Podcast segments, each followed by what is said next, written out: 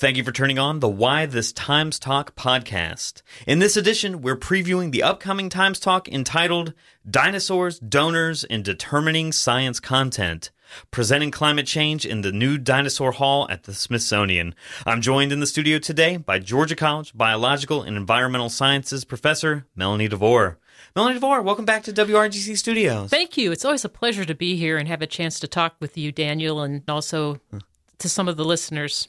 I mm-hmm. also enjoy when you have a chance to run into somebody and they've listened to your show and enjoy your show. You know, mention some of the topic and say, you know, I'd just like to know a little bit more about that. We've got a, a good one uh, today. Uh, we're, of course, talking about the new dinosaur hall at the Smithsonian National Museum of Natural History. Um, but I don't want to suppose that that's all we're talking about today. So uh, please, could you briefly introduce your Times Talk topic for this week? Yeah. Well, you know, we're talking about donors that have donated big bucks to make big creatures come back alive in a hall in Washington, D.C. And people might say, well, so what? What's the deal? Why is that important to know about? And what's important to know about is every one of us is going to work with a group, an organization where we work with donors.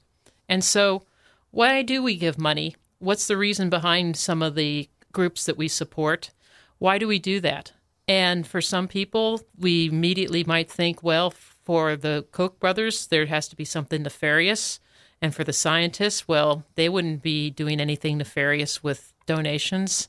So it's going to be fun just to spend some time with you here today, Daniel, and let's just um, find out who are the sinners and saints, and maybe the good and bad are on all the sides. well, I'm not sure we have time enough for that in this podcast.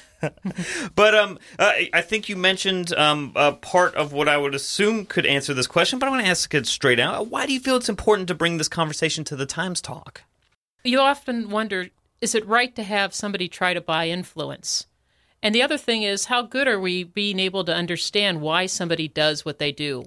Why is somebody funding money to bring a topic or a display or a musical group or a lecturer? I mean, these are things that people passionately donate money for. And they're things that connect all of us here at Georgia College because we're in a university. So for us, one of the things that's great about being at a liberal arts school is that you can look around and you can see, okay, why would somebody want this person to come to campus? Why would somebody not want this person to come to campus? So many of our students on campus really would like to see their careers and their life passion go towards nonprofits and the things that nonprofits can do. And that's all driven by donations. So if I have a nonprofit and I have to restore land and somebody says, Well, I'm going to give you this much money to restore this land, it may not fit the mission of my group. So, how do you work with donors? How do you develop the skills to be able to not offend, but also be uh, assertive enough to say, No, I can't do this? What do you hope your audience takes away from this conversation on Wednesday in the Times Talk? I think that we're really too quick to judge and try to think that we know what the other person's thinking in these days. What I would like to see people get is to realize that we still have some institutions that really showcase the best thing about our country. And I really think one of the best things are our museums. And I think the Smithsonian museums have done great to try and balance and come up with the best ways to share our history, our culture, and our science in a way that cannot be easily impacted, even if you have the resources of a, being a billionaire in the petrochemical company. But the other thing, too, is I think that to go back and more critically go and look at museums and places that have exhibits, because um, the cool story, the dinosaurs are visually stunning, but what's great are the side stories. To see what Scott Wing has done, for instance, in the Bighorn Basin, to be able to track how temperature changed across this span of geologic times and how the, the plants responded to it, or things like the incredible reef that existed in Texas.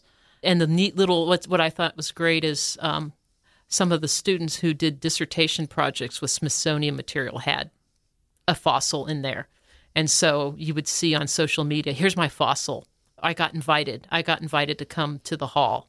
And so you have a positive reaction of people where there's trust and joy and integrity all in one. And yet it's under the name of David Koch.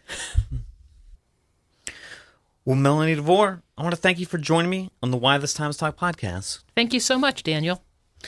The Times Talk is a weekly current events and ideas symposium that takes place at noon on Wednesdays in the Georgia College Library. This week's Times Talk is entitled Dinosaurs, Donors, and Determining Science Content, presenting climate change in the new Dinosaur Hall at the Smithsonian.